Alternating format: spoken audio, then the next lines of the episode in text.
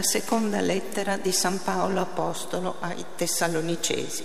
Fratelli, preghiamo continuamente per voi, perché il nostro Dio vi renda degni della sua chiamata e, con la sua potenza, porti a compimento ogni proposito di bene e l'opera della vostra fede, perché sia glorificato il nome del Signore nostro Gesù in voi e voi in Lui secondo la grazia del nostro Dio e del Signore Gesù Cristo.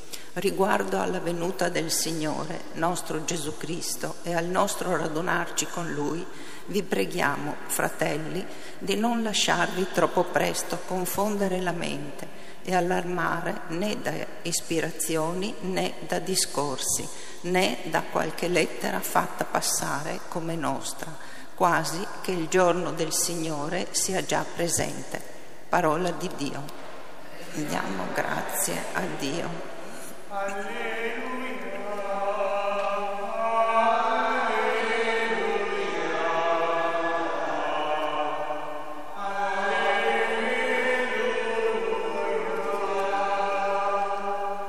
Dio ha tanto amato il mondo da dare il figlio unigenito Chiunque crede in Lui ha la vita eterna.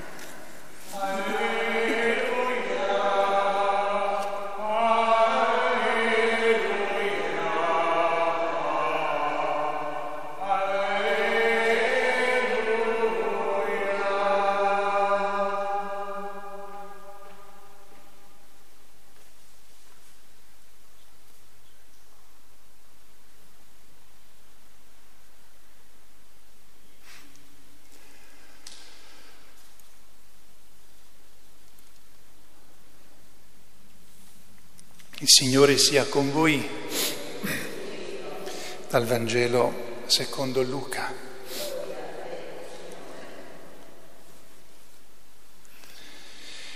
In quel tempo Gesù entrò nella città di Gerico e la stava attraversando, quando ecco un uomo di nome Zaccheo, capo dei pubblicani e ricco, cercava di vedere chi era Gesù, ma non gli riusciva a causa della folla, perché era piccolo di statura.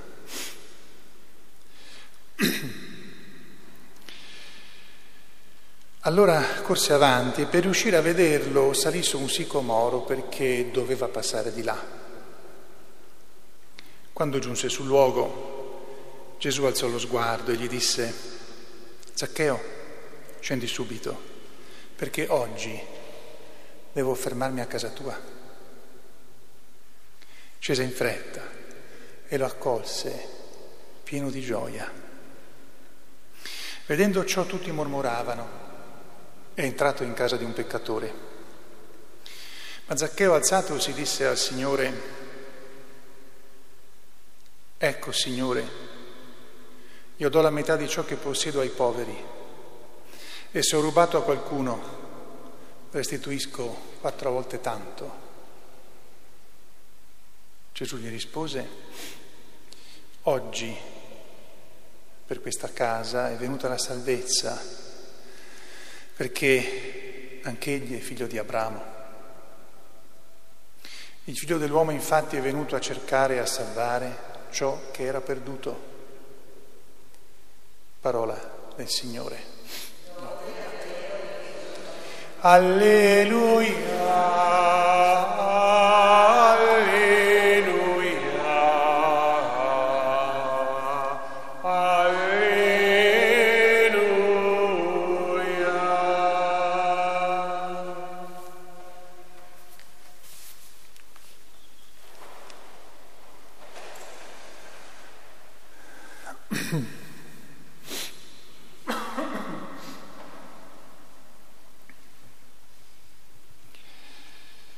Sia lodato Gesù Cristo.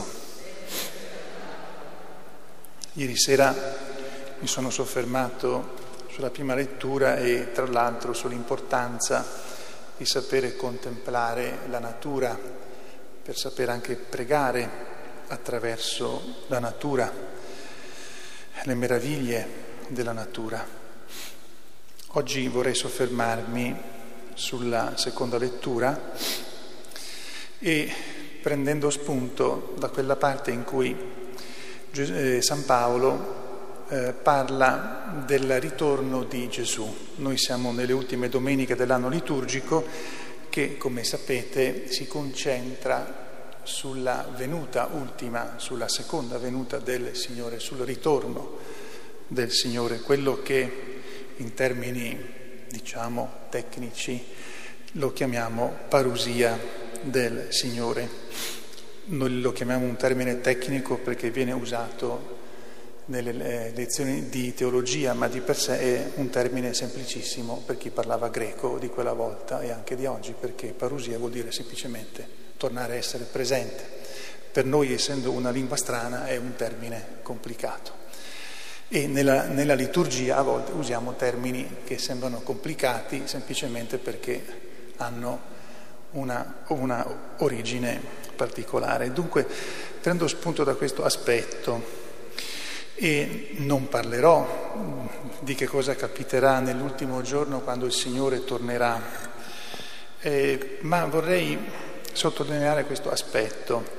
San Paolo deve intervenire su una questione importante e urgente che dava anche apprensione, perché da come lui aveva predicato ai cristiani di Tessalonica, Salonico, eh, loro aspettavano di lì a poco, in modo con, come se fosse questione di giorni, mesi, un anno, due anni, il ritorno del Signore. Quindi c'era questa particolare apprensione, perché poi questa attesa di questo eh, ritorno imminente aveva anche provocato un po' di confusione, tipo anche quelli che dicevano ma tanto vale allora smettere di lavorare, se deve venire presto. E San Paolo rimprovera, dice questo non c'entra per niente. Allora, qual era però eh, uno degli insegnamenti che San Paolo dava e che ci dà oggi? E che noi dobbiamo pensare alla nostra vita come a, com, compresa tra un, tra un inizio e un compimento. L'inizio è nel concepimento, il compimento non è con la morte, ma è con il dopo la morte, con la pienezza della vita eterna. E la morte è un triste, doloroso passaggio. E, e questo è il, il modo in cui San Paolo invita a pensare alla nostra vita. C'è un compimento, un compimento che però richiede impegno. Non è un compimento dovuto, scontato, uguale per tutti, richiede impegno. L'inizio, l'inizio visibile, percepibile è il concepimento, l'inizio nascosto è il progetto che Dio ha da sempre per ciascuno di noi. Da questo inizio a questo compimento c'è la nostra vita, le nostre cose, le nostre cose belle, il nostro impegno, il nostro lavoro, la nostra professione, il nostro svago, le nostre amicizie, la nostra famiglia, le famiglie che scaturiscono dalla nostra famiglia, le famiglie che si legano alla nostra famiglia, pensiamo a quando due persone si sposano, si legano tra di loro due famiglie e, e le famiglie che sono attorno a queste due famiglie. E il compimento. Dunque dobbiamo pensare alla nostra vita sempre come in cammino verso questo compimento. E quando ci concentriamo sulle singole cose, sulla singola giornata, come quella di oggi, è, è giusto concentrarci su quello che dobbiamo fare oggi e pressappoco preparare quello che dovremo fare domani.